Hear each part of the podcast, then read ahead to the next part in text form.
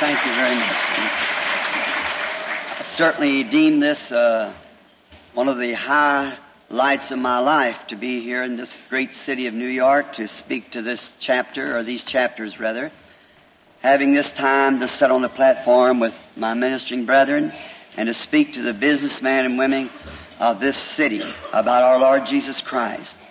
There's no doubt but many of you know Him from your action this morning and rejoicing and praising Him for His goodness and mercy. Now, I feel pretty small here as standing here with these renowned speakers and have to stand here and speak to this audience, because I'm not much of a speaker. I always said I was a spare tire. You know, you use a spare tire when you got a flat, but we haven't got any flat, but they just let the spare tire roll along a few minutes, I suppose. I was remarking about, in my soul a few moments ago, in mind, about about bearing the fruit of the Spirit. As one of the brothers gave that quotation, bearing fruit. You know, we can't manufacture fruit. We have to bear fruit. Right. A sheep doesn't manufacture wool, but because he has wool and bears wool, he's a sheep. That's the reason he bears wool. That's the only way we can ever be Christians. Is not because that we have the name or try to work up to something to manufacture it. Being a sheep, you just bear wool. Being a Christian, you just bear the fruits of it. Then sitting this morning, I know our time's limited in these meetings. Another reason we're in New York at this time, I was sorry that I did not get to attend that convention. A very dear friend of mine misunderstood me when he said, "Would you speak at the convention in New York?" Mr. Williams, I live in Tucson, Arizona. He lives in Phoenix, Arizona, just about 120 miles apart. And I said, yes, I'll be there in November. I'll be glad to do that, to meet with Brother Nelson, Brother Sweet, my friends here. And come to find out it was October. And in October I was to be in Alaska, so I was far away from New York at that time. But finding this privilege of coming here with Brother Vic of the Rock Church and the ministers. We're down here in the Mark Auditorium, where we've been having a grand time this week seeing the kingdom of God among us. We're so happy for that. And then coming to this time this morning where perhaps businessmen and women from all walks of life sit here, Methodist, Baptist, Presbyterian, Catholic, and what more. It reminds me of years ago when I used to work on a cattle ranch up in Colorado. We take the cattle off the Hereford Association, grazes the valley, and it's called the Troublesome River Hereford Association. Our little ranch is up ahead of the river. We have the East and West Fork, and we graze the East Fork. And then in the spring of the year, when we take the cattle off the pasture then and put them on to the Rappahannock Forest, where the association grazes. Now, it's a Hereford Association. There's many people in the association there that raises Hereford cattle. And if your ranch can produce 2 tons of hay, you're permitted by the brand to put a cow on the pasture for the summer, so that your hay can grow up where they irrigate and feed them out through the winter. Now, when we have the spring roundup and driving the cattle up on the pasture, there's a drift fence. Fence is where the cattle don't drift back on private property. It's on government property. And the ranger always stands at this drift fence, and he watches the cattle as they go by. Well, there's many brands that goes through that gap, or little fence. And there is, Mr. Grimes, one of the big ranchers, he had what they call the Diamond Bar. He had several thousand head of cattle. And the Turkey Track, the Lazy K, and many up and down there, they went through. I stood sat in the saddle with a leg up over the horn of the saddle and watched that ranger as he looked at those cattle going by. An amazing thing, he never did notice the brands on the cattle. They all have to be Herefords or they can't get in there. And the only thing he was interested in, whether it was a Hereford or not what kind of brand they were wearing. There's a blood tag in the ear that showed that they were Herefords. Now, I just thought that was the way to be at the great roundup or the great entering in of the kingdom of God. He will not notice the brand, whether we're Methodist, Baptist, Presbyterian, but he'll watch for the blood tag. We must all have the blood tag, for when I see the blood, I'll pass over you. Man has tried to educate people into Jesus Christ. We've tried to lecture them in, but God has one way. That's under the blood. We have things in common. Some time ago, family was separating, and the attorney told them they better go down and divide up their estate before the divorce was granted, because there wouldn't be nothing left if the attorneys got a hold of it. So he happened to be a personal friend to them, and they went into one room, the living room, the husband and wife, and they divided up and fussed over what was in there. In the next room, they fussed again. Finally, they went up in the attic, an old garret. They found a trunk up there, and they were dividing the spoils that were in there, one reaching and grabbing, and that's mine, and this is mine. And finally, they raised up a piece of goods, and they both grabbed at something. And when they grabbed, they caught each other's hands, and beneath these hands was a pair of little baby shoes, which had been the results of their union, that God had called the little thing home. No one could claim it, because it belonged to both of them. They'd found something they had in common. And there, looking at each other in the face, it wasn't long till they were in each other's arms. Divorce wasn't granted. They could annul it because they found something they had in common. I think that's what we should find. Yeah. There's one thing, we might not all agree to be Methodists or Baptists or Pentecostals or so, but there's one thing we have in common, Jesus Christ. Yeah. We have Him in common. Someone asked me some time ago, said, "Why are you hanging around with these full gospel businessmen? You're supposed to be a preacher." I said, "Well, I am a businessman." Said, "A businessman?" I said, "Yes, sir, I'm a businessman." Said, "What kind of a business are you in?" I said, "Eternal life assurance."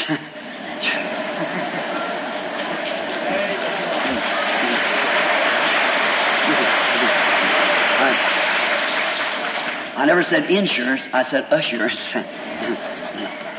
If any of you is interested in the policy, I'd sure like to talk it over with you immediately after the meeting. Reminds me, when I was in school as a boy, I had a chum there, was a very fine friend. He's an insurance salesman, and somehow, nothing against insurance now, but I just don't have any this earthly insurance. So some time ago, this young fella, his brother's a Baptist minister also, and he writes articles in the upper room. And he came up to my house and he said, "Well, Billy, I'm sure glad to get to see you again." I said, "Sit down, Wilmer." We got to talking, and I knew what he was coming for. I got a brother that sells insurance, but I just never did take any somehow. So he said, as we talked a while, he said, "I understand, Billy, that you haven't got any insurance," he said, "and I thought maybe I could talk to you about a policy." And, I said, "Thank you, Wilmer, but I've got a paid-up policy." And he said, "Oh, I'm sorry." He said, "What kind of a policy do you have, Billy?" And I said, "Eternal life." And believe it or not, the boy said, "I don't believe I'm acquainted with the company."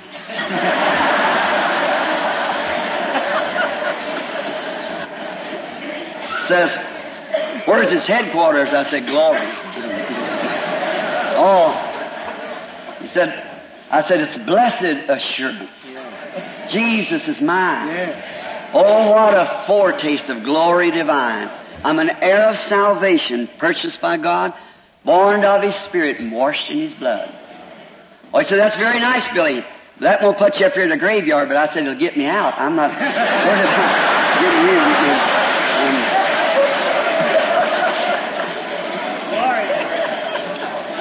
I'm not worried about getting in, it's getting out. So I'm so glad to have this assurance that I will come out,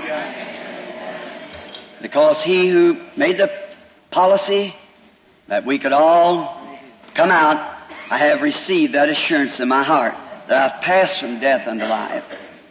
And I know someday that he'll bring me out. Now, just before we approach the Word, I'd like for us to bow our heads and speak to the author just a moment, if you will. And while we have our heads bowed, your eyes closed, and I trust our hearts are bowed too in His presence, I wonder right now if there's anyone in here that really doesn't hold such an assurance of the resurrection hid away in the safety box of your heart this morning, and you'd like to be remembered in prayer. Would you just, without anyone looking, just raise up your hands and say, "Include me, brother." Thank you, thank you. The Lord bless you. Dozens of hands while we prayed. Most gracious God, the eternal Father of our Lord Jesus Christ, who raised Him up on the third day after His crucifixion for our justification, has presented Him to us in the form of the Holy Ghost, that now comes blessing our hearts and ministering to us the things that we have need of in this life's journey. Realizing and seeing these hands go up, Lord, there's a great need among us this morning. And I pray, God, that You will not let one of those people go out of here without having this assurance that their sins are under the blood, and they have been born again and sealed into the kingdom of God by the Holy Ghost. Grant it, Father. Bless us as we listen to Thy Word. We know Thy Word is truth, and there's no other truth outside of that. And we pray, Father, that Thy Word will become a reality to us today. For it is written, "In the beginning was the Word, and the Word was with God, and the Word was God, and the Word was made flesh and dwelt among us." The same yesterday, today, and forever. And He has told us that the works that He did, we would do also, because His life is in us. And we pray, Father, that this will be a clear understanding with all of us this morning. If we should profess this morning that the Shakespeare lived in us, we know we would do his works, composing poems. If the works, or the life, rather, of Beethoven lived in us, we would be a Beethoven. We would compose songs. But when we confess that the life of Jesus Christ is in us, eternal life, then the life itself will testify what we are. And as the brother has spoke of the bearing of the fruit, we know Christ's life in us will bear evidence that He's there. So we pray that You'll grant that experience to each of us this morning as we wait, opening Thy Word. We cannot open it. We can turn the page back and read, but only the Holy Spirit can take the Word and divide it to our hearts as we have need of. And we'll humbly praise Thee, for we asked it in Jesus' name, Thy beloved Son. Amen. I would like for you to, if you have your Bibles, and many times people like to attend a service and then listen to what the minister reads, because after all, the Word of God is truth. There's no other truth can take its place. It's all truth. The Word is God. It's God in letter form. God's going to judge the world someday by Jesus Christ. We know that. He cannot judge it by a church. If it would, the Roman Catholic said He'd judge it by our church. Then what about the Greek Catholic? The Methodists say He'd judge it by our church. Then what about the Baptists? So you see, there's too much difference. There's got to be some standard. And if Jesus Christ is the Word, then He'll judge it by the Word. So whatever God has said in His Word, that's what we live by. Man shall not live by bread alone, but by every word that proceedeth out of the mouth of God. Let us turn to St. Mark, the 10th chapter, read just a portion of the Scripture. And while you're turning, I would like to invite you to the auditorium, but I've seen a saddening sight last evening, even when I got off the cab, or got out of the cab, rather, to go to the pulpit. There were literally hundreds walking down the street, many of them crying because they were turned away from the auditorium. There was no room. We're sorry. We couldn't find any place larger. But we hope someday if we can all come to see. If we don't, we'll see you just across the border, just on the other side.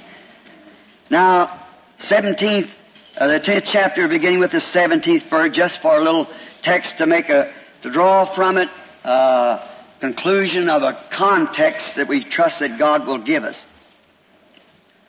And when he was gone forth into the way, there came one running and kneeling down to him, asking him, "Good master, what shall I do that I may inherit eternal life?"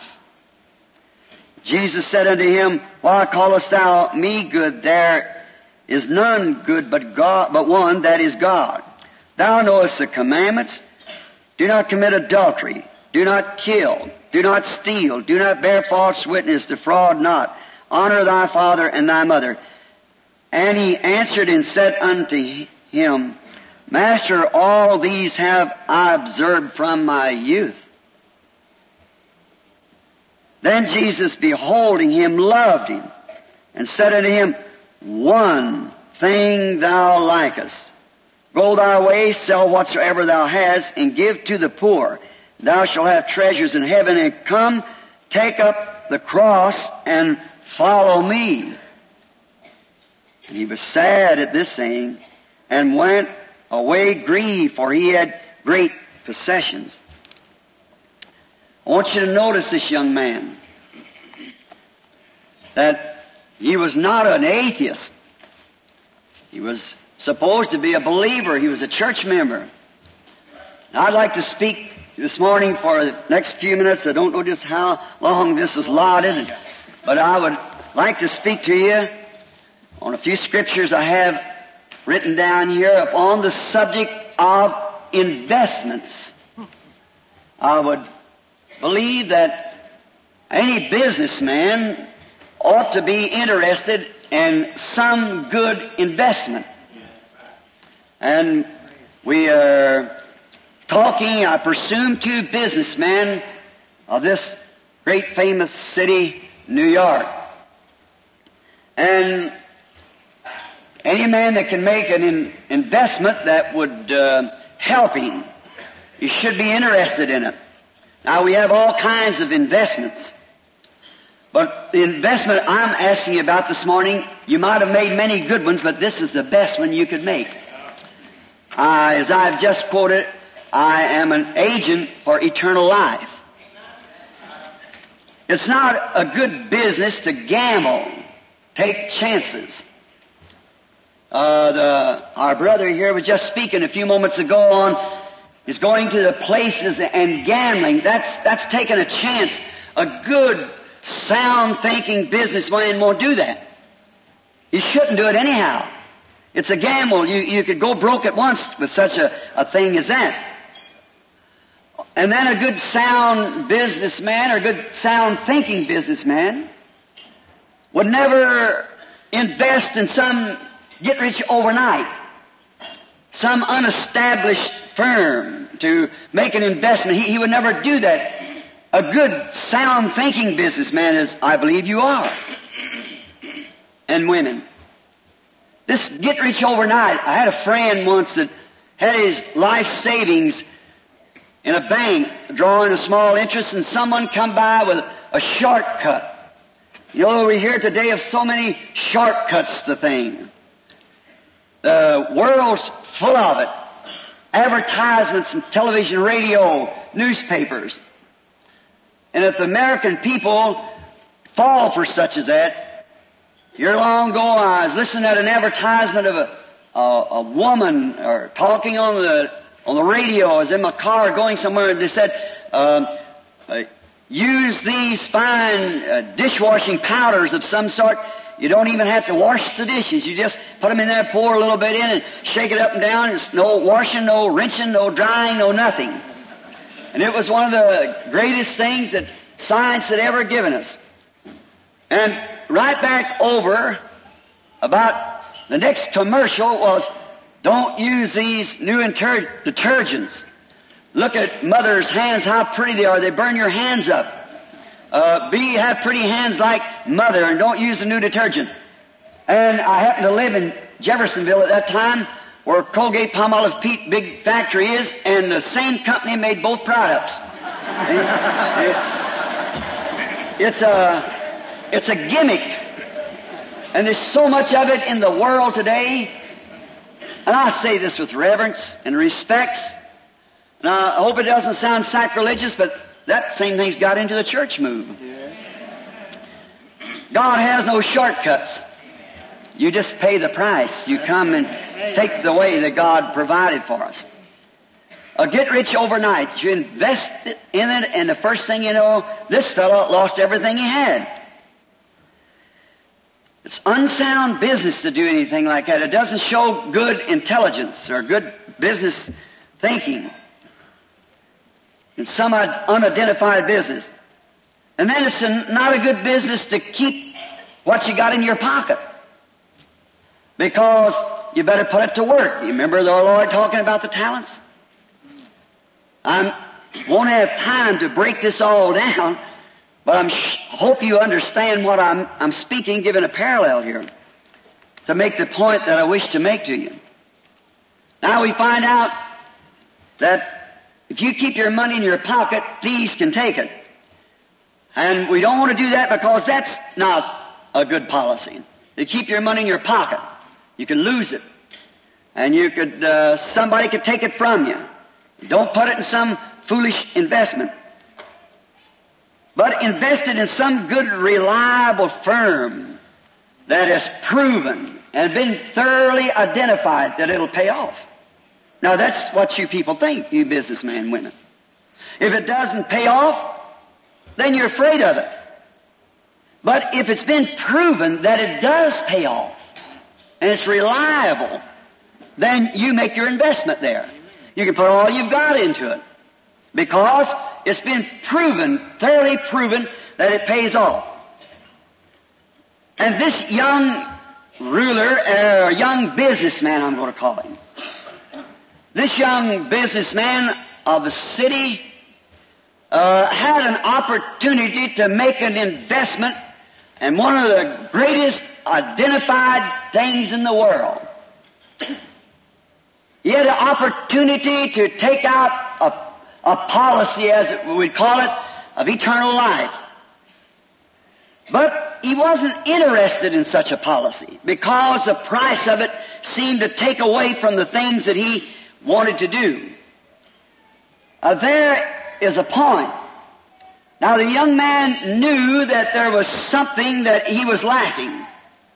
Though we thoroughly understand that he must have had a good father, a good mother, and a church experience, that he belonged to the church, because Jesus asked him, keep the commandments. Honor the father and mother, do not kill, commit adultery, all these morals that the church teaches. But yet Jesus told him, one thing yet thou lackest. He did not ask Jesus, what can I do that I might join your church? What that I might do, that I might become a member. But he said, what can I do to have eternal life? Yet being a member of a religious body, yet the young man was sensible enough to know that he lacked eternal life. And there's only one form of eternal life. We strive for that. And he was given that opportunity to receive it when he asked, because it's written, ask and you shall receive it. It was presented to him, but yet foolish enough to turn down because the price was too great. And as a Christian traveling the world, I find that same desire in so many people's hearts today. As my wife used to say, you want to eat your cake and keep it too. You can't do that. You can't hold to the love of the world and to God at the same time. For you cannot love God and mammon, which means the world. And if you love the world or the things of the world, the love of the Father isn't in you. But so many people like to say, I belong to so. But that's not the question. That's not the policy that I'm talking about this morning. It's eternal life. Everlasting life. And anything that's eternal never did begin. Therefore, it cannot end. Eternal never begins. And then the only way that you can be eternal is to receive eternal life. And there's only one thing eternal, and that's God. Not but joining a church or creeds or turning a new page on New Year's or whatever it is, but it's receiving God. The person of God in the form of the Holy Spirit into your life, and you become part of God and just as eternal as He is because you're part of Him. Everything has a beginning, has an end. The world began, it ends. Heaven begins, it ends. Jesus said, heavens and earth will pass away, but my word shall never, because He is the Word. He is the Word, and that is eternal. And that Word in you produces the life of Christ. If I could take the life out of a peach tree and put it in a pear, it wouldn't bear peaches no more. It would have pears on it, because the life in the tree would produce what it is. The life that's in you shows what you are. Your life testifies so loud in you until your testimony is not heard. They know what you are by the life you live and the things that you do. If the life of Christ is in you, then, therefore, the works and life of Christ you live, because that's His life living through you. You're just a vessel to carry on the work of God. What a rational thing this young man did when he wasn't interested in such an investment. He had great wealth, we're told. But the wealth of the world has to perish. What about the young man's condition today? Wonder where he's at. He turned down the opportunity he had. Yet he was a Christian believer, or a believer, we would say, to be more fundamentally. He was a believer. He was walking in all the light that the law had, and probably a loyal member of some great congregation, but yet knew that he lacked eternal life. Now, he had seen something in Jesus that he never saw in other man. He had saw his priest, seen his people, he'd seen good men, but there was something special about Jesus Christ. They'd seen even the scribes and the soldiers that was sent and from the temple to arrest Him. They said, never a man spake like this. He not only spoke as a priest or a layman, but he had God backed up what he said. He never wrote no books. We don't have anything that Jesus ever written in His life. Only thing we know, He wrote one time on the sand when a little lady and ill fame was brought to Him. Then He erased that back out. Why didn't He write? He was the Word. He was the living proof that there is a living God. His very life within Him, He said, if I do not the works of my Father, then believe me not. Though you cannot believe me, because Him being a man, yet believe the works. Search the Scriptures, for in them you think you have eternal life, and they are that testifies of me. They tell you who I am. That was a foreign language to many of those clergymen of that day. It's too bad. It seems to be repeating again. But the world remains the same.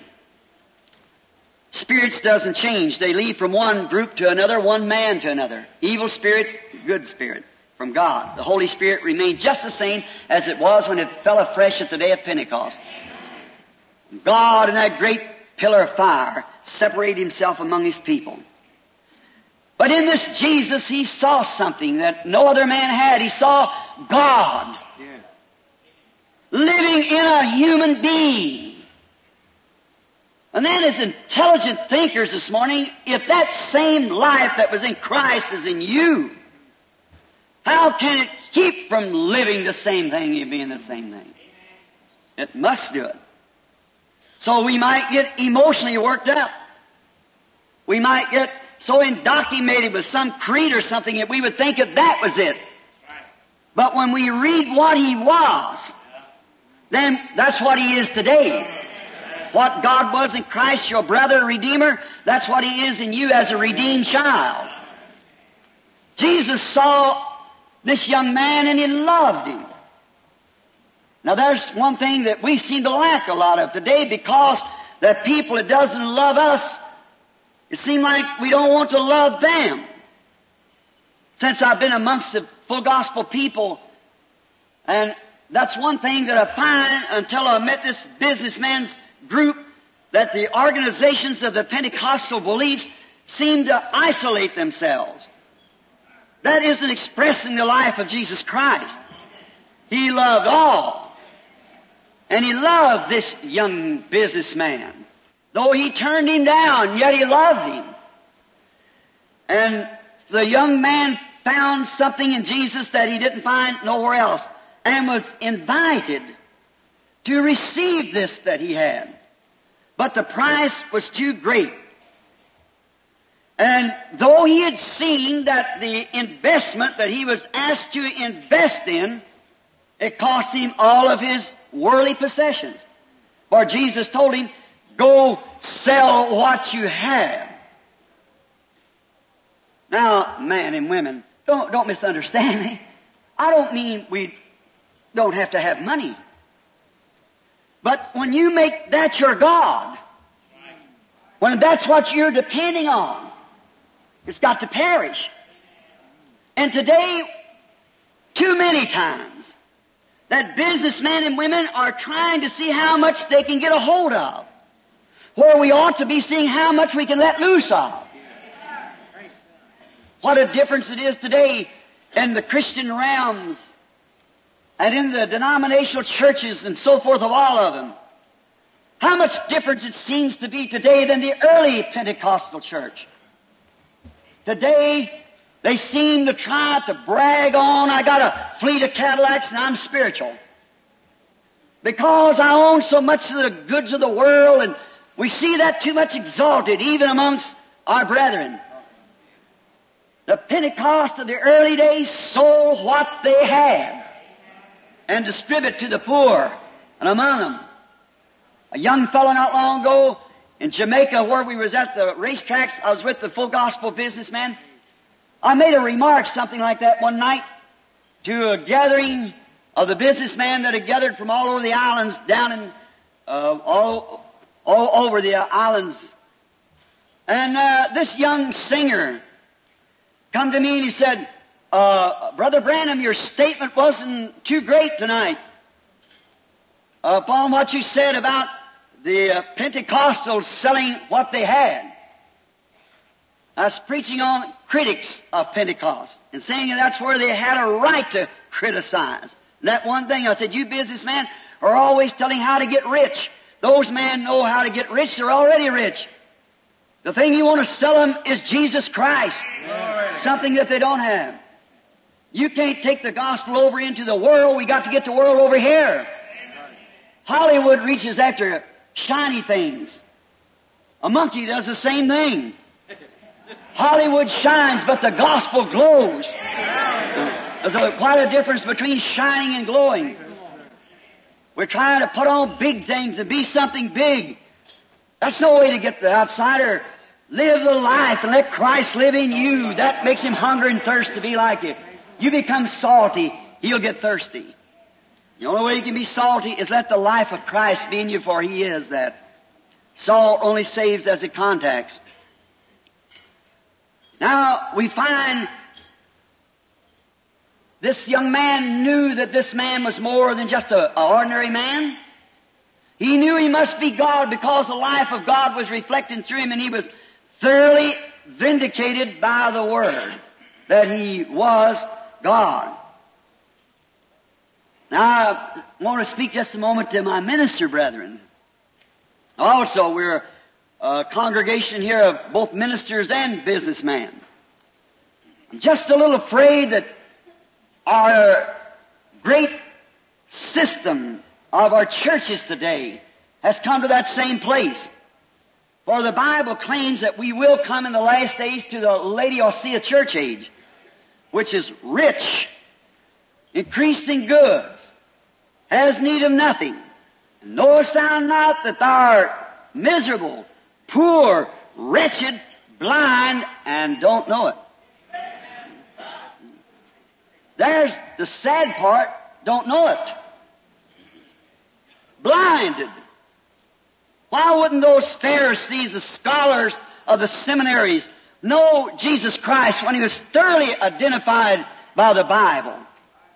When he proved that he was the prophet that Moses said would be raised up, and they hadn't had prophets for hundreds of years, and here he stood amongst them with the very Word of God. But the Bible said that they were blind Pharisees. And the Bible tells us that they must be blind. What a pitiful thing. In the same Bible that said that they would be blinded, said the lady of Laodicea church age would be blinded. Miserable, wretched, poor, naked, and blind, and don't know it. If we could find a man on the street or a person that was in that condition, it would be a pitiful thing. If you could go to him now and talk to he or she, and if you look at the dressing of some of our modern women, you'll find out they're just about that way in the natural. But if you go to them and tell them that they're wrong, and if they would listen and understand that they are naked, they would try to help themselves, but naked and don't know it. Now, in this day, God has sent back the Holy Spirit, which if Jesus Christ is the same yesterday and forever, then he's still the same Messiah. And the life of Christ is in his church, vindicating his word. That's how God was in the earth in the form of Jesus Christ being the Word to make the Word live. And the Holy Spirit's today in the flesh, making the Word of God live to every promise and every wonder and everything that he promised. It's there. And the churches has been given the opportunity to receive this policy of eternal life. But they made the rational mistake that the rich young ruler made. They went off to the councils, uniting together, all coming under a form of ecclesiastical head, which is predicted by the Bible. We see that in our organizational systems, and they're in Rome and so forth now.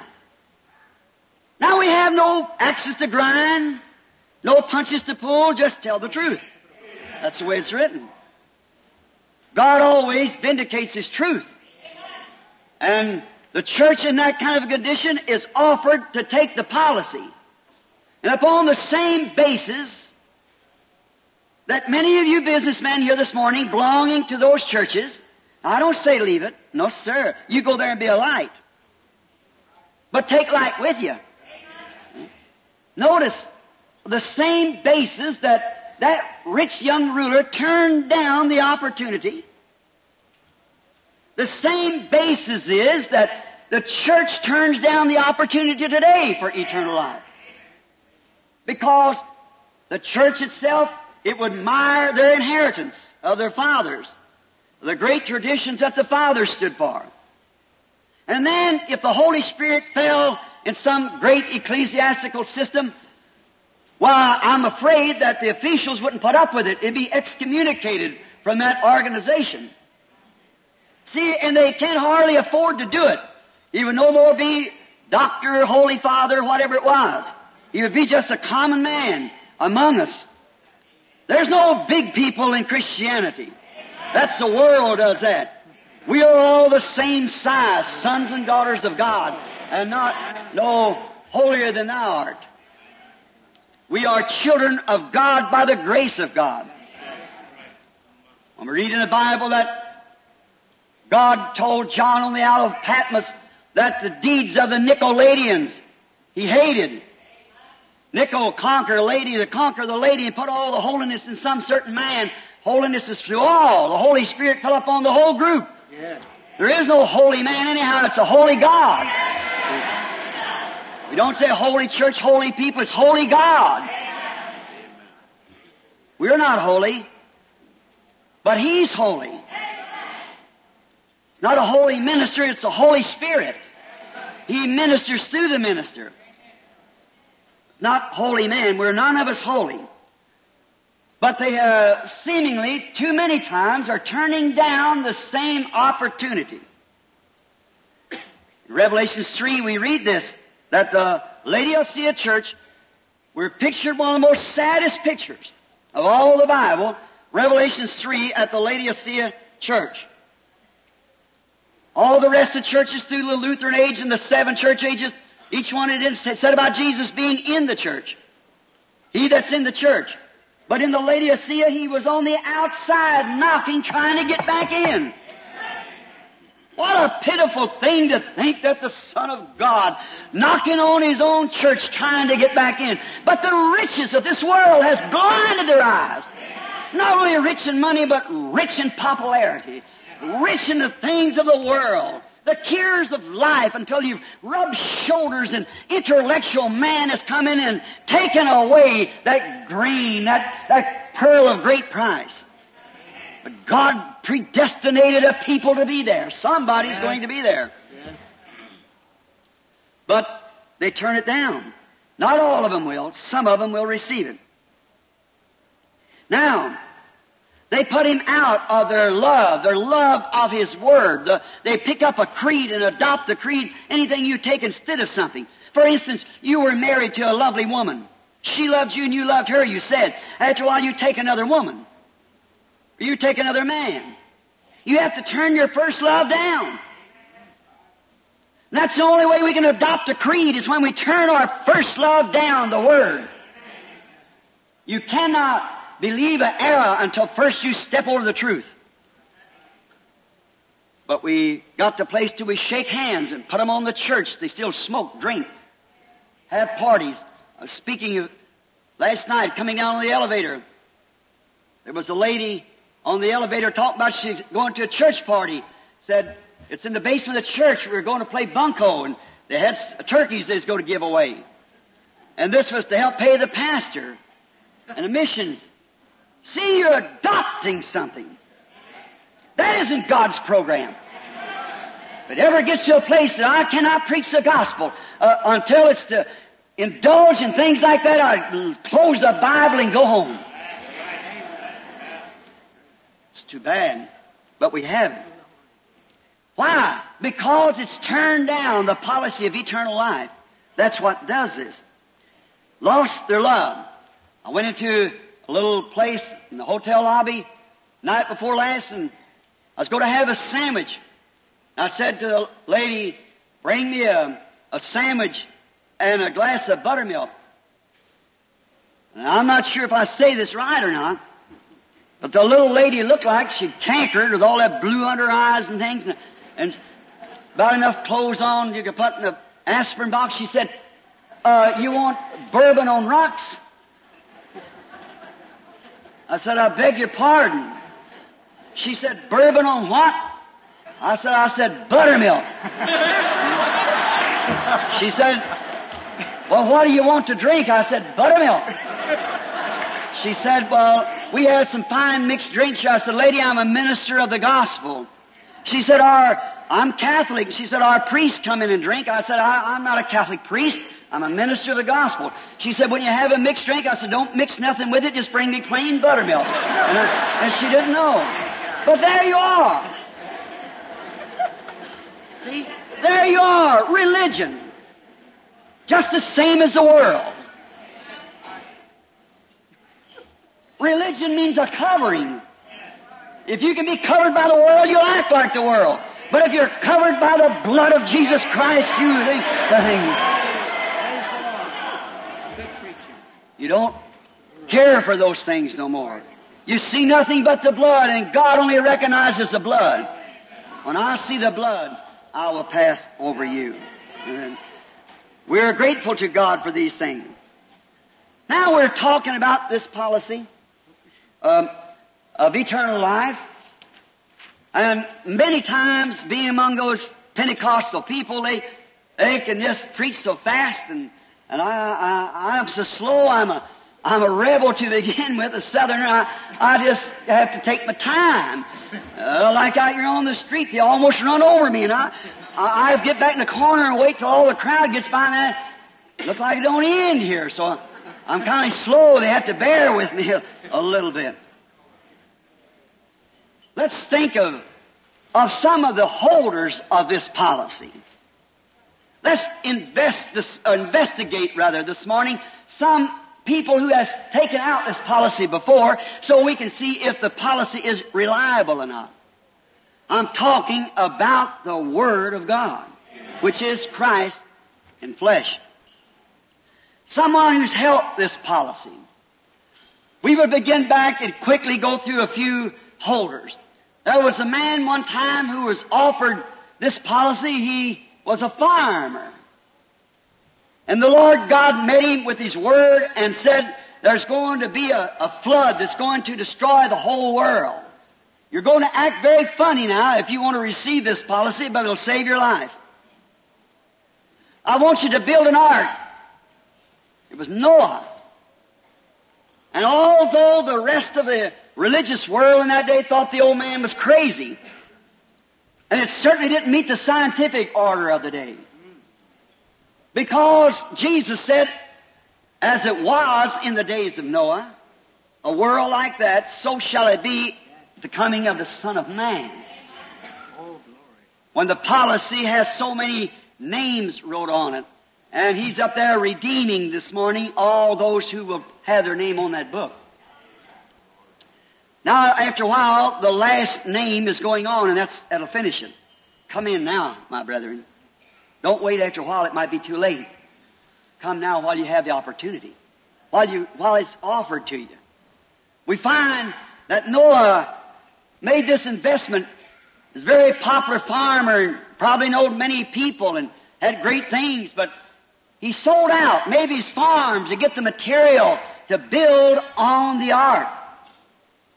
People laughed at him. Satan caused that. He might have been called a holy roller. As one stated this morning, he became a holy roller on the floor when he found and signed his name in the blood of the Lord Jesus that he wanted to hold this policy. And Noah did the same thing, and he got rid of what he had. And he built an ark, laughed at, tried by Satan. But we find out that his policy paid off in saving his life. Not only his life, but his house. And I believe that's true. Not only you, maybe the wife, a businesswoman, the man, a businessman. You say, what that's got to do with my family? It was asked one time, Paul and Silas, the Philippian jailer, he said, what can I do to have eternal life? He said, believe on the Lord Jesus Christ, and thou and thy house. Why? If you truly, not make-believe, but believe. Jesus said, these signs, in Mark 16, shall follow, not maybe, shall follow those that believe. And if you've got faith enough for your own salvation, you can also claim your family by faith. If you've got that kind of faith, your faith can help your family. Thou and thy house. And Noah's family, seeing that the father, a good man, was pounding away, his sons and his daughter-in-laws and so forth come pounding away with him, bearing the reproach of the Word. You always have to do that. The kingdom of God doesn't come without trials. Man press into it, into the kingdom of God, without observation. Now, but it paid off in saving his life. We could stay hours on Noah. But let's go to another by the name of Daniel. Being a prophet, the opportunity to become God's prophet, and the Word of God comes only to a prophet. No other way. It always comes to a prophet.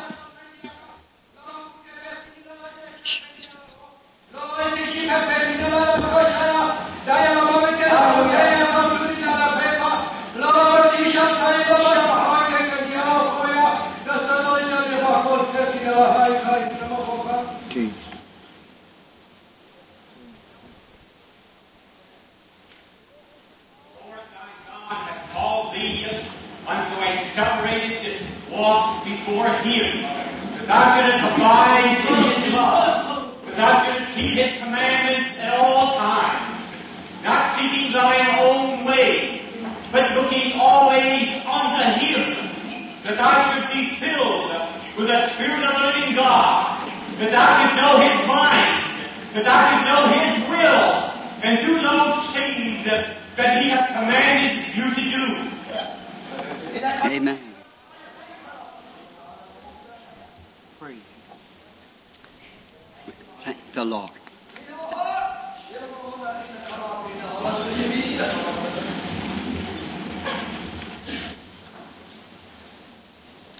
We understand, maybe to those who would not understand.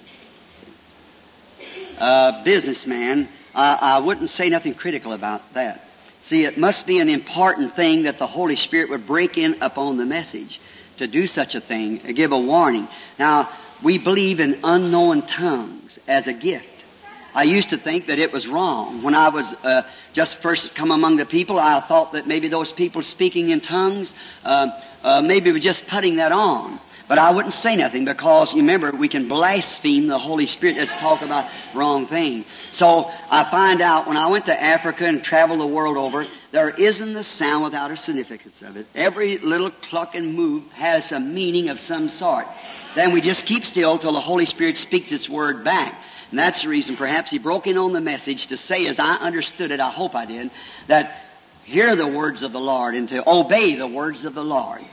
Now, just remember, that wasn't me. That was man, a gifted man, with speaking with other languages, and the man themselves would not do that. I don't think when a message was going on, they wouldn't speak it.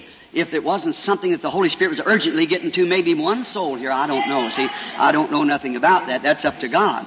See, but we always want to respect and give reverence to anything that God would do. Now, back to the thought of the policy holders, of the very policy that these men are also filled with to do these works.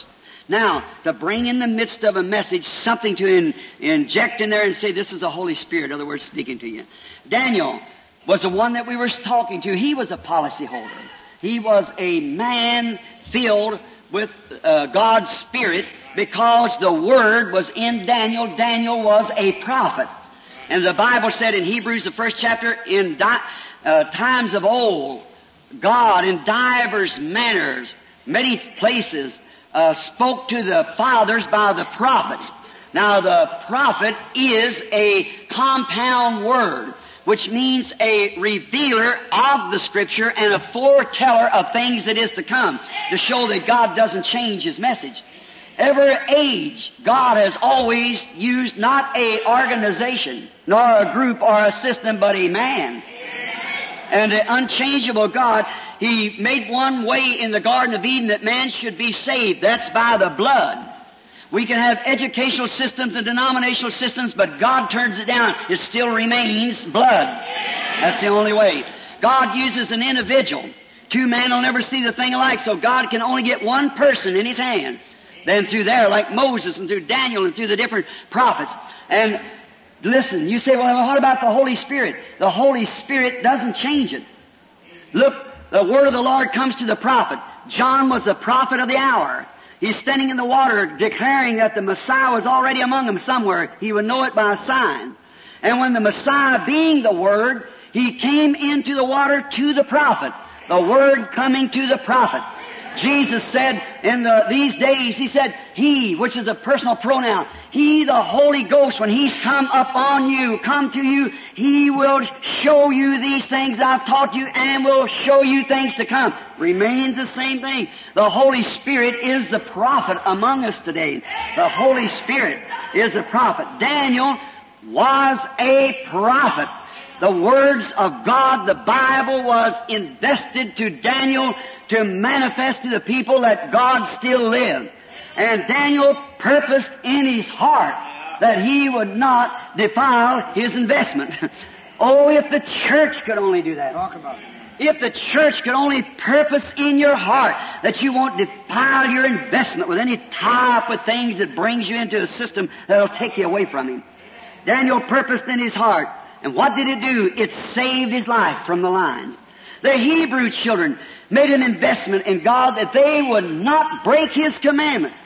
No matter if they made an image of their holy brother Daniel, which I believe the image was of Daniel, because he was Belteshazzar's god, and we find out that he made an image to this holy man. No matter how holy the man was, they wasn't to bow down to any form of image, no matter what the image is.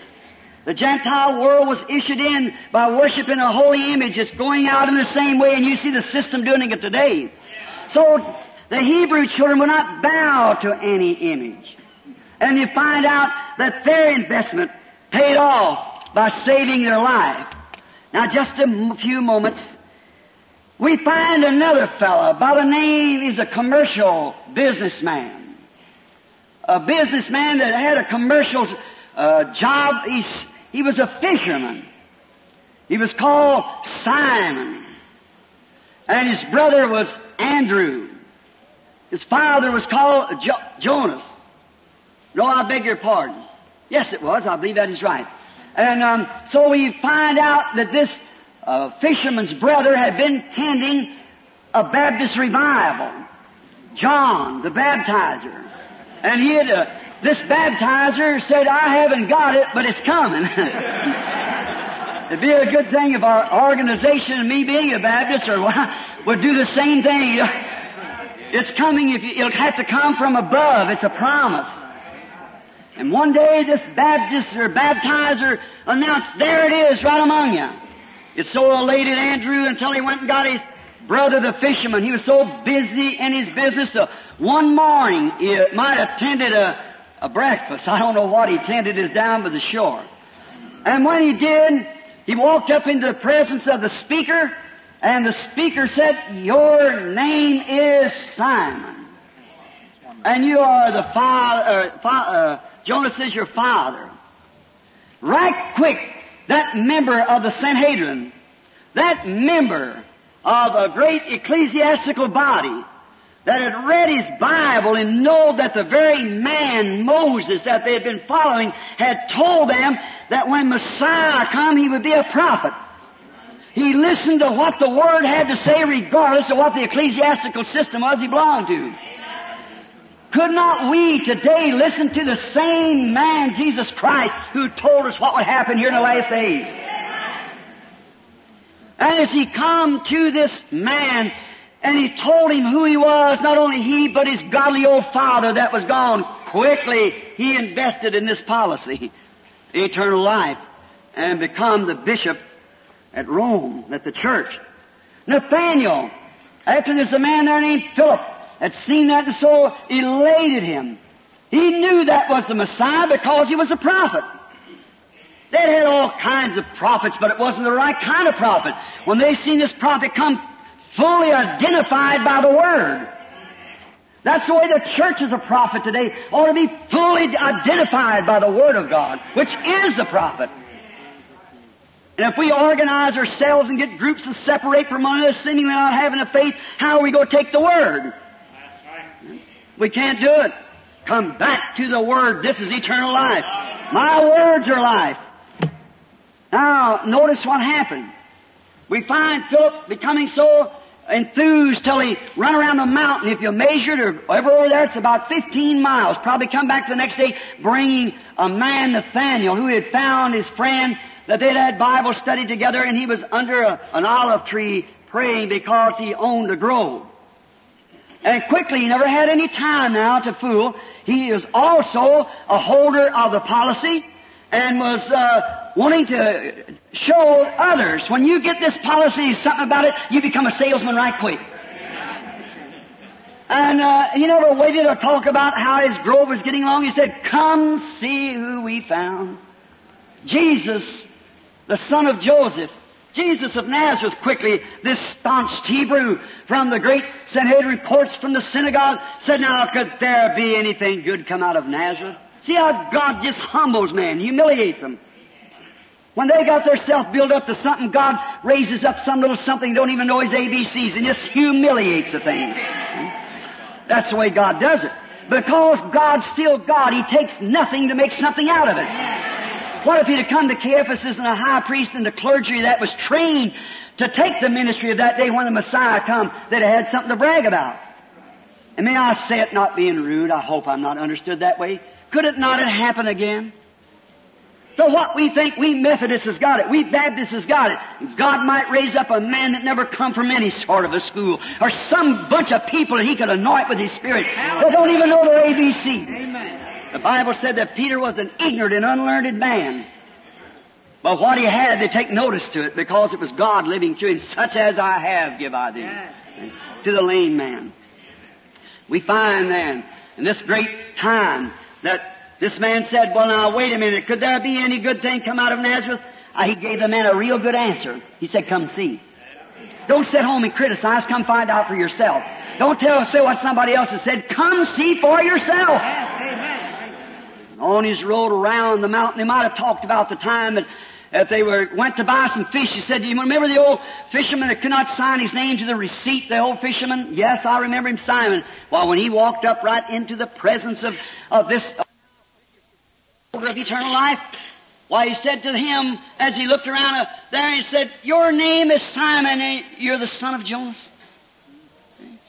And he said, you know that we're taught by our leader that left us word that in this last days for us, there will come a prophet, the Lord will rise among us. Oh, I said, I can hardly believe that. I'll have to go see. And as soon as he walked up into the audience, not a critic. Now, I hope that's the same way you come this morning. Not a critic, just come to see if it's right or not.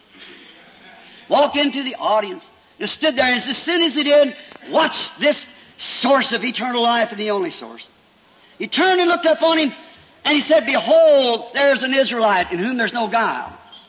He said, Rabbi, so many words of this, when did you ever know me? I've never seen you, and you've never seen me. How do you know anything about me? Well, I said, before Philip called you, when you were under the tree, I saw you. The day before, in 15 miles around the mountains. What? He invested in a policy right away. He fell at his feet, this staunch man, a member of the church. What a difference between that and the rich young businessman. Rabbi, you are the Son of God. You're the King of Israel. Quickly, he took out a policy. How about the little woman at the well? Them were Jews. Let's go to the Samaritans. And now we're at the Gentiles. The Jews and Samaritans was looking for a Messiah, not the Gentiles. We worshipped idols, Romans and Greeks and whatever we are. We worshipped idols. But the Jews were looking for a Messiah, and so were the Samaritans. And we find out that the Messiah only reveals himself to those who are looking for him. If you're here this morning looking for him, he will reveal himself. If you don't, he won't. He's the same yesterday, today, and forever. So the Samaritans was looking, and was going to Jericho, but he had need to go by Samaria. And while sitting at a gate of a city, Sychar, we find out that his disciples went in to buy victuals, and he was left alone, and a little lady, a woman of ill fame. She didn't have any money. She wasn't like the rich young ruler. So she come, only one thing that we know that she had a water pot. And she set it down and was fixing to lift the window down into the well to get the water. And she looked over to her side, and a little panoramic, and there sat a man, a Jew. Looked to be, I guess the Bible said, you're not a man over 50. Suppose you look 50, but he was only 30-something. And it wasn't customary for Jews and Samaritans to have any fellowship because there was a segregation. So he said, bring me a drink, contacting her spirit. She said, well, not customary for you Jews to ask a woman of Samaria such, but said if you knew who you were talking to. And then he called her spirit, and he said, go get your husband and come here. She said, I have none. He said, you've said well, for you've had 5, and the one you're living with now is not your husband. That stopped her. What was it? She said, sir, remember the Pharisees a few days before that, seen Jesus show that Messiah sign that he was the prophet that was supposed to come, and they said, he's a spiritualist. He's Beelzebub, the prince of the devil, some kind of a fortune teller. They had to answer to their congregation the works had been done. They had to hold their own face before the congregation. The works had been done, they couldn't deny it. They said, it's the evil spirit. Jesus said, I forgive you, the lamb had not been slain. But when the Holy Ghost has come to do the same thing, a word against it will never be forgiven. So here we find them in this condition. And this little woman had nothing. She probably kept away from church. She'd seen so much in it because down in her heart was laid a seed, eternal life. All that the Father has given me will come to me. And as soon as that light flashed upon her, she didn't call it a devil. Look at the difference between that woman and the clergy. She said, "Sir, I perceive that thou art a prophet.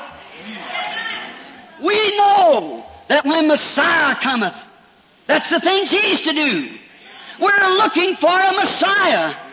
We haven't had a prophet for hundreds of years. But our leader, Moses, told us that they'd raise up a prophet in the last days, and he would be Messiah, which means the anointed one. Anointed, he was the Word. God is the Word and was in Christ. And the Bible said that the Word of God, the Word, is quicker, more powerful, and sharper than a two-edged sword, Hebrews 4, piercing to the sunder and the marrow of the bone, and a discerner of the thoughts and intents that's in the heart." That's the reason he could look upon them and perceive what they were thinking about, because he was the Word. He was life. He's still the Word, and he's still life. And in you, he does the same thing. Now we...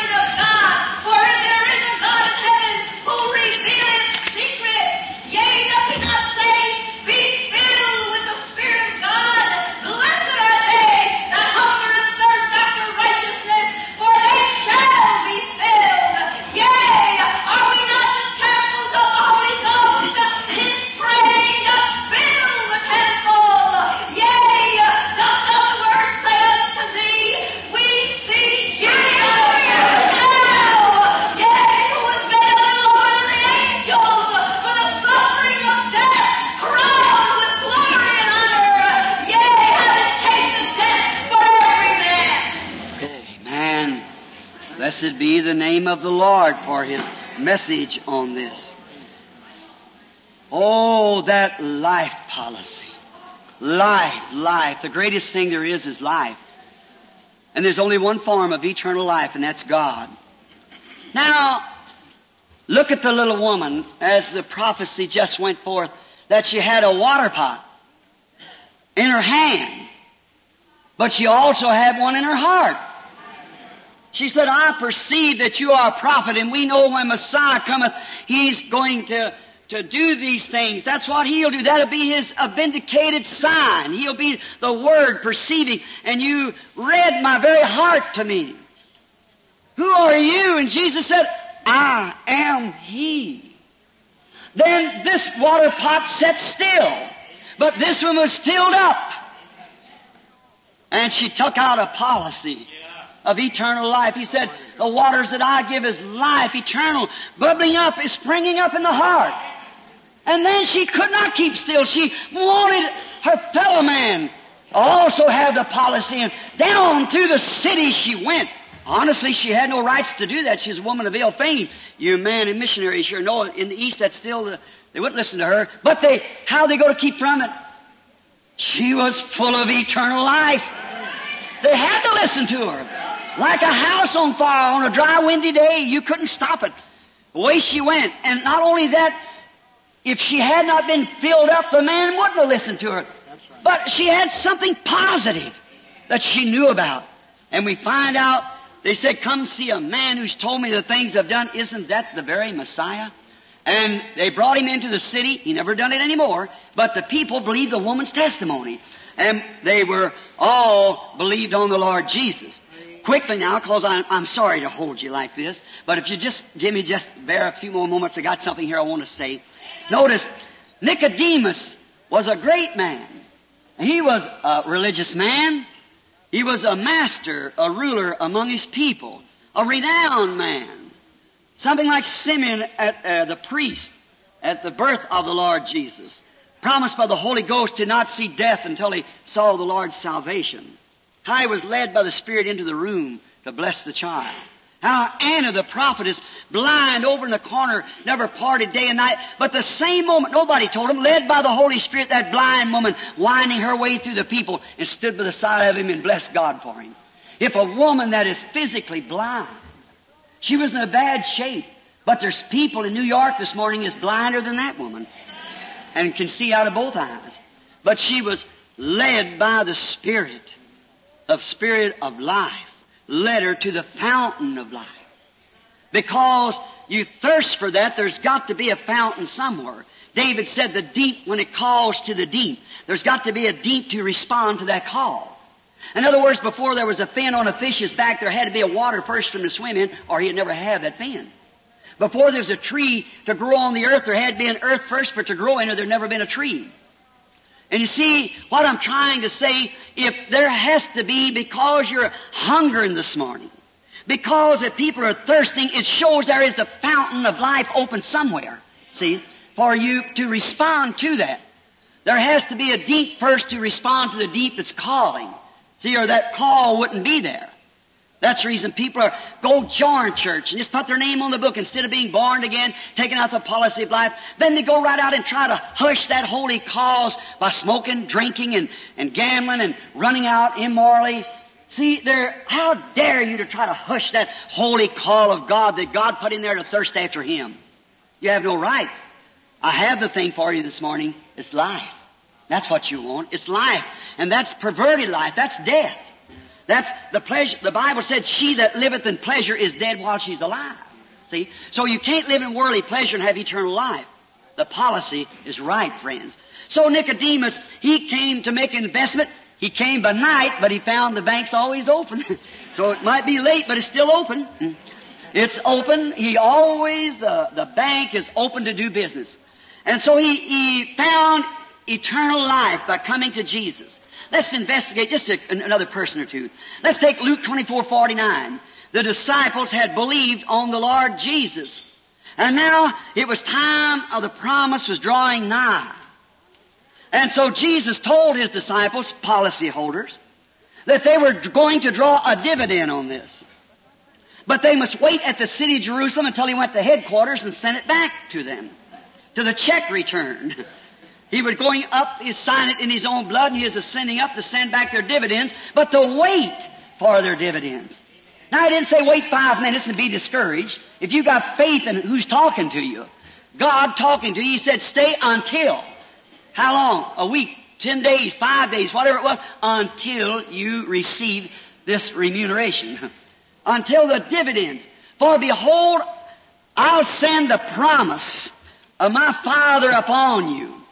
But wait at the city of Jerusalem until you receive it, until you're endued with the dividends from on high for your policy of believing on me. Oh, you Baptists, you Methodists, you Presbyterians. I don't want to get excited, but this is enough to make somebody excited. Why don't you wait there? You're a policy holder, but there's dividends on this. Paul said in Acts 19, to those Baptist people, I'm Baptist myself, I'm a Pentecostal Baptist. So they said, have you received the Holy Ghost since you believed? We're taught we receive the Holy Ghost when we believe. But he said, have you received the Holy Ghost since you believed? They said, we know not we any Holy Ghost. He said, then to what was you baptized?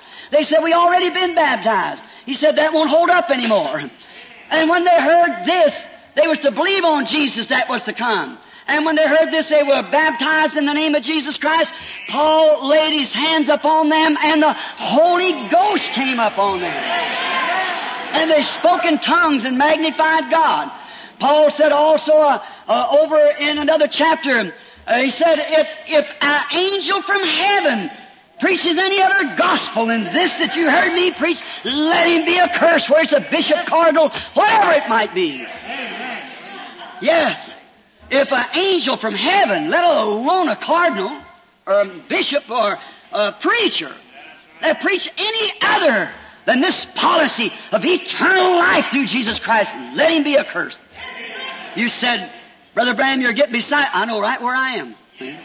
I'm not lost. I know right where I am. I may be excited, but as I said here another night, Someone said, "You're going crazy." I said, "Well, just let me alone. I feel better this way than I did the other way." So I had life. Because it's life. It's foolishness to the world, but to me it's grand. I'm saved where I wasn't saved. I now have the resurrection of Christ in me. And there's many other here, brethren, who know that truth. You have it in you. The resurrection. Yes, they went up, these policy holders, to draw dividend. Oh, my ministering brethren, let's do that this morning. Let's draw dividends now. The promise, Peter said on the day of Pentecost, the promise isn't to you and to your children, and to them it's far off, the Gentiles. Listen closely, brethren. Even as many as the Lord our God shall call, and He's sure to call everyone who has their name on the Lamb's Book of Life. The dividends is for all. Yes, for you and your children, to them it's far off. And the interest on the policy was paid off on the day of Pentecost. Now, the rich young Paul met the same one, for he remained the same after his death. He's still the same. Saul of Tarsus, a well-scholared man, scholarly man, pardon me. And he was a fine man. He had been taught by Gamaliel, the great Hebrew teacher. His parents were rich. Paul was kind of a rich man. He could speak in many languages. He had an education. His ambition was to be a lawyer, one of the lawyers, or a priest or something, in the, or lawyer rather, in his church. Smart. He knew the Word. He was rich. And he had his ambitions. When he heard that bunch of carrying on noise and screaming and speaking with tongues, and, well, he thought that's ridiculous. To the society of Jerusalem, that ought to be stopped. So he got letters from the high priest. He went around making havoc of the church. So he went into the cardinal or the bishop or whatever you want to call him, the high priest, and got a letter from him, placed it within his possession, and went down to Damascus. But you see, the church seems to have all the authority with the keys to the kingdom and everything. And they had chosen Matthias to take Judas' place. But look what a foolish choice man can make. There's not a thing he ever done. He might have been a good man. No doubt he was a good man. No doubt he was a humble servant of Christ. But you see, that don't always spell God's choosing.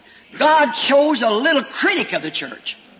A little Jew, the hook nose, and enough temper to fight a buzzsaw, and there he was, on his road down, he's going down and arrest them holy rollers, he'll put them in chains, he'll bind them, he's got authorities from his bishop, he's going to do it. And about 11 o'clock one day, he was stricken down with a paper in his hand. And he looked up, and he saw a pillar of fire. You know, he had to recognize that Paul knew better than to worship idols or evil spirits. But being a Jew, he knew that that pillar of fire was the same pillar of fire that led his people out of Egypt.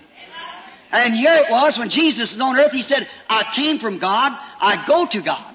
After his death, burial, and resurrection, and ascension, here he was back to God again, the pillar of fire.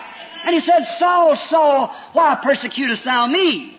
You got a paper in your hand, you're a great man. You come from a certain organization, the most staunch organization and honored organization in the country. You got a paper in your hand, but you're doing wrong. Why are you persecuting me?" What's this Jew say? "Lord."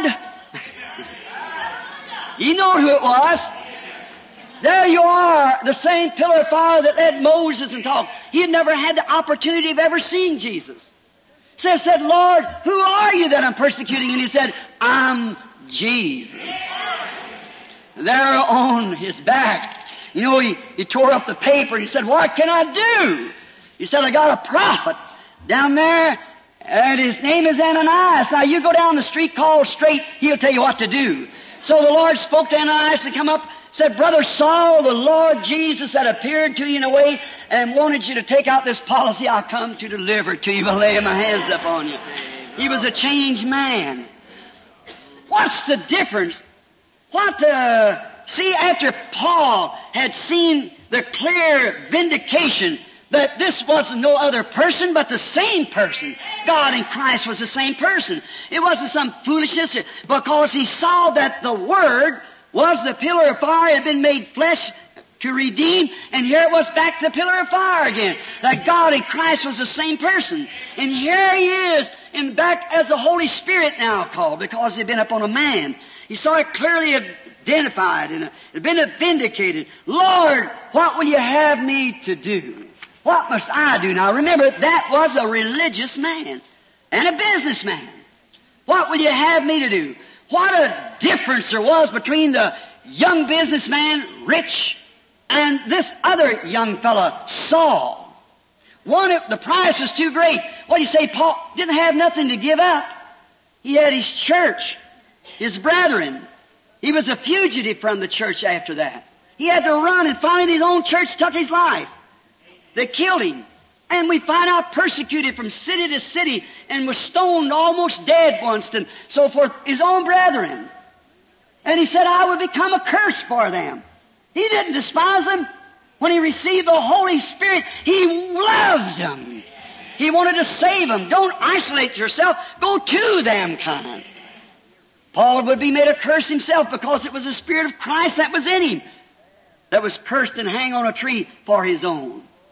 And we find out what a difference between this young man, the rich ruler, the businessman, and Paul. Paul had to give up his education, all of his theology that he had learned through years and years of research and teaching. He had to forget it all. He told the Corinthians, I never come to you with smart, high words of wisdom, that your faith might be in the wisdom of man, but I come to you through the power and the demonstration of the Holy Ghost.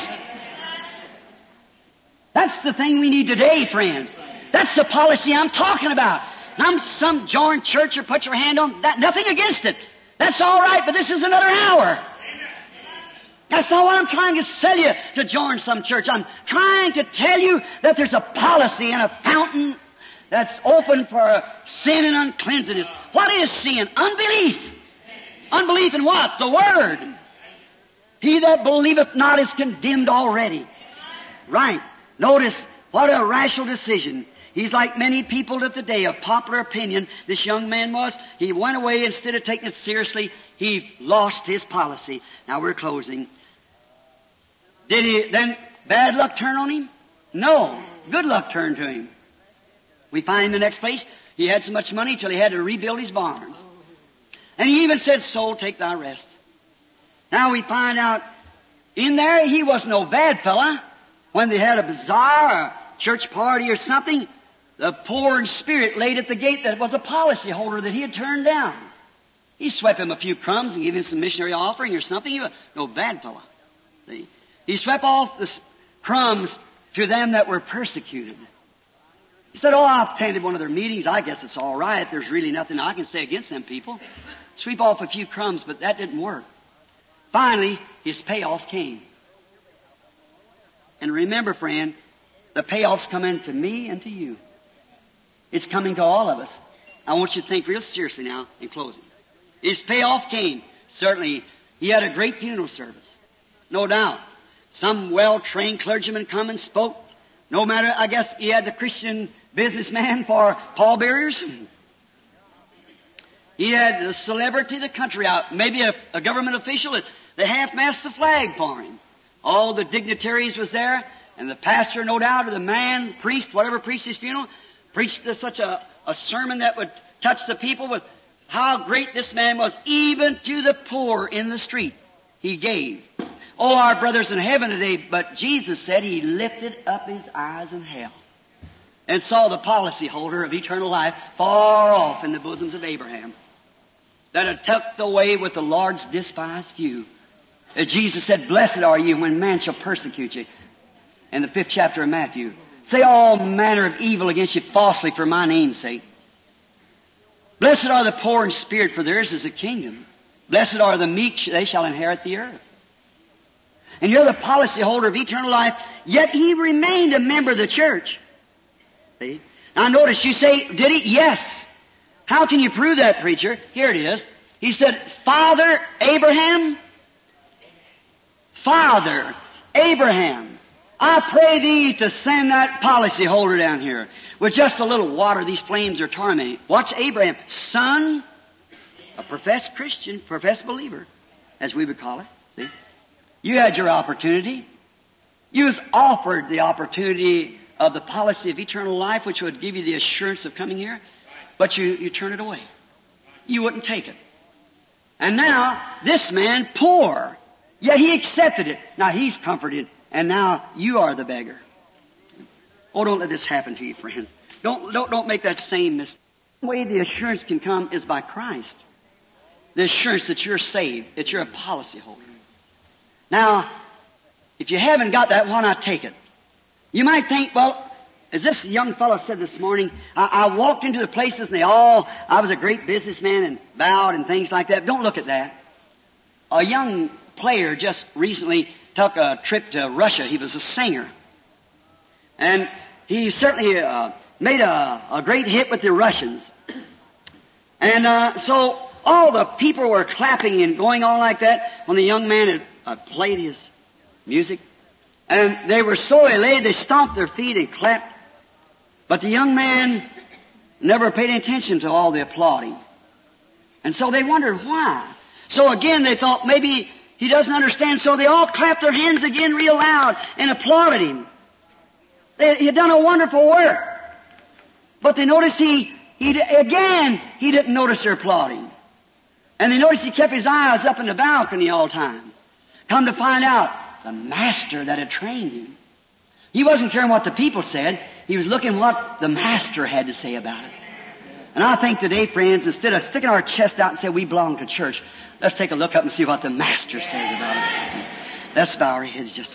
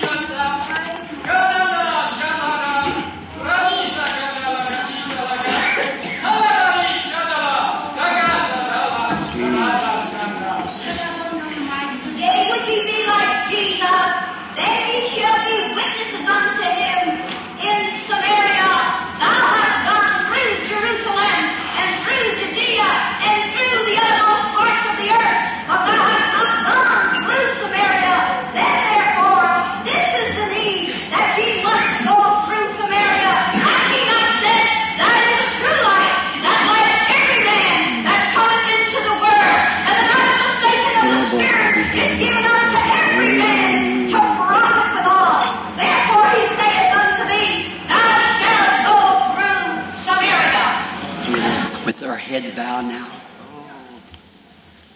Our hearts bowed. Just give place just a moment or two. I wondered this morning, with all sincerity now, without any disturbance, think just a moment. Have you got this great blessing? Do you hold this policy of life?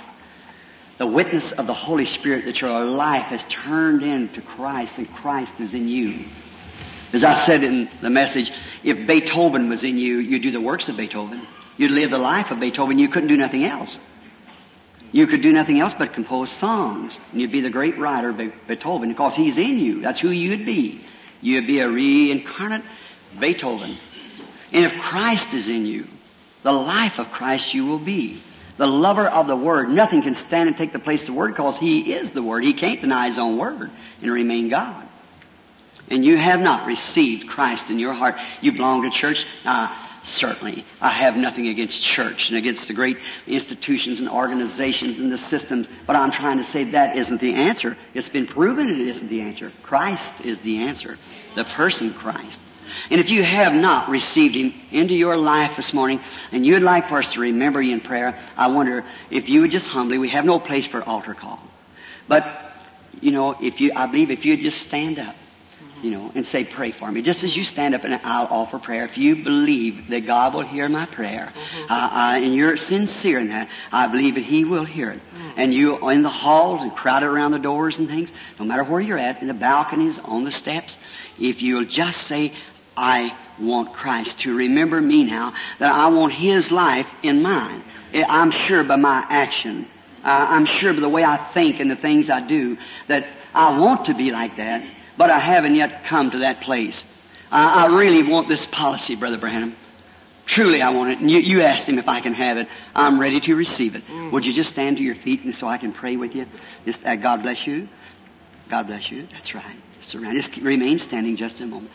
Just stand up and say, I'm interested, Brother Branham. I've got a soul. I've got to leave. I may leave yet today. And what is it going to do me any good if I am not filled with that life? Because remember, any other life has to perish. It had a beginning. You say, well, I've been a member of a certain church for years. That's very good. I appreciate that. But that's not what I'm talking about right now. Are you a holder of eternal life? Would you just stand up in the balconies around the front and the right and left? God bless you, stand up. You, it's already standing in the halls. If you just raise up your hand, so some identification, something that you can do to throw yourself into emotion. I've accepted it myself that morning. God bless you. All right. Around on the stairs and wherever you are, just raise your hand. Say, remember me, Brother Branham. I truly want eternal life. Now think real close. This might be the time that it'll all be settled. I'll be sincere, friends. This is life to me. And I know that it's right. It's right. Would there be some more? It just seems like there was more than that held their hands a while ago. Now, if you're not sure, would you just do that much to stand up on your feet and say, remember me in your prayer, Brother Branham, as you're praying. All right. How many more? Stand right up on your feet, no matter who you are. Just stand up and say, pray for me, brother. God bless you. I see you through the balconies and around. Now, you sure that's all? God bless you. Another group raised up. Would there be some more now? Just raise to your feet. Say, now, I know we're late, and the Holy Spirit interrupted us a few times, but that's wonderful. We like for the Holy Spirit to do that. See, as long as He's bringing His Word, that shows that not only my Word, but it's His too. All right. Now, let's raise up. See, everybody that hasn't been filled with the Holy Spirit that you know, there's no evidence in your life that you're filled with the Holy Spirit, and you want this.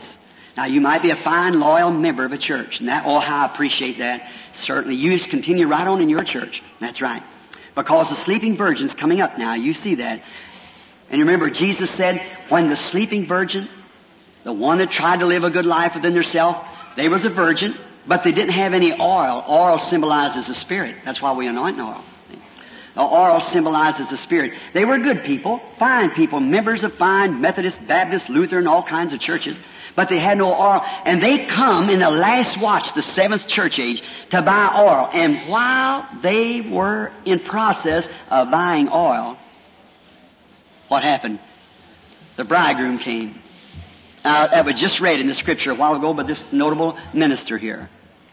And don't you see, was there ever a time, down through the age of Pentecostals, down through the ages, never been a time that the Methodist, Baptist, and Presbyterian has cried out for the Holy Spirit like they're doing now. See? And when they do, what is that? He come right then. That was the hour of His coming. And right while all these brethren and churches are hungry, it's got this virgin rises, you know, on the last day in the judgment, the white throne, but not the bride. Now, if you have no oil in your lamp, while the doors of mercy, I trust, is still open, won't you rise and say, remember me, Brother Branham. In doing that, it'll symbolize to God, my oil is not in my lamp, Brother Branham. I believe in Christ. Certainly I do. I've been a member for a long time, but really to say my life is filled with that lovely Holy Spirit and everything's different and I'm a new creature. I'm not that way, Brother Branham. You pray for me. God bless you now. There's many, many standing in the balconies and everywhere. Now, I want you ministering brethren here, my precious brethren, to pray with me now as we pray. Each one of you, how did you stand up while you stood? See, you are alive. Something's in you. If there was no life, you could not stand up. And according to science, see, gravitation would hold you down. But a spirit within you made a decision by the witness of another spirit, a life, that says, you need me. And you stood up. You defied the laws of nature by standing up as a witness.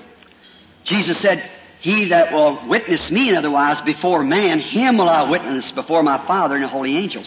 Now, you're needing the Holy Ghost. Now, if some of you people are standing near these people that's standing, you have the baptism of the Holy Spirit. Would you, I can't reach them all, we have at the time, on the balconies in everywhere, would you just raise over and put your hands on them? See, in a memorial, you know, when Philip went down to preach to the Samaritans, they had not received the Holy Ghost as yet, see. Only Philip had baptized them in the name of Jesus Christ. But the Holy Ghost had not come upon them. And Peter and John went down and preached and laid hands upon them. And the Holy Ghost came on them. Now, you believers that's received the Holy Ghost, look who's standing up all around you. Then lay your hands over on them as a commemoration that you are a believer. Touch their hand or something while we pray. Don't doubt. Believe now. It's not an emotion. It's the sweetness of the Holy Ghost that comes down and fills every life. Now, they're in your hands. You've made a contact with them. Just like when you put your hands, the Jew put his hand upon the sacrifice to connect himself with the sacrifice. One day you laid your hands upon Jesus and connected yourself with the sacrifice. The life of the sacrifice has come back on you, which I may be speaking tonight at the church, the token. And it's up on you now, and you've connected yourself with this man and woman who wants to believe. Just stand right up now and lay your hands on those who wish to receive it. That's right. God bless you. What a wonderful time.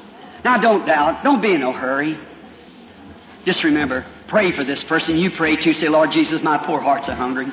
I want you in my heart. I want you in my life. Fill me, Lord. I'm here ready.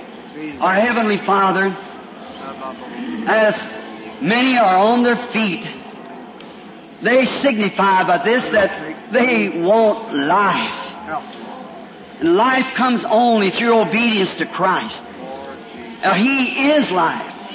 He has a condition that we must meet. And by meeting this condition, as we think of Abraham, he believed God, and it was imputed unto him for righteousness. And after it was imputed unto him for righteousness, God gave him the seal of circumcision as a confirmation that he had received his faith. Many of these people profess to have faith, but they haven't been sealed yet by the Holy Ghost. And now they're standing, Lord, as a commemoration that they do believe. Now seal them, Lord, with the Holy Ghost. May it fall upon them and seal every heart here. Just now, may the Holy Ghost fall in this ballroom just at this time. And Satan, you get out of their life. Turn them loose, and may the power of the resurrected Jesus Christ come upon these people just now. And may they be filled with the power and resurrection of Jesus Christ.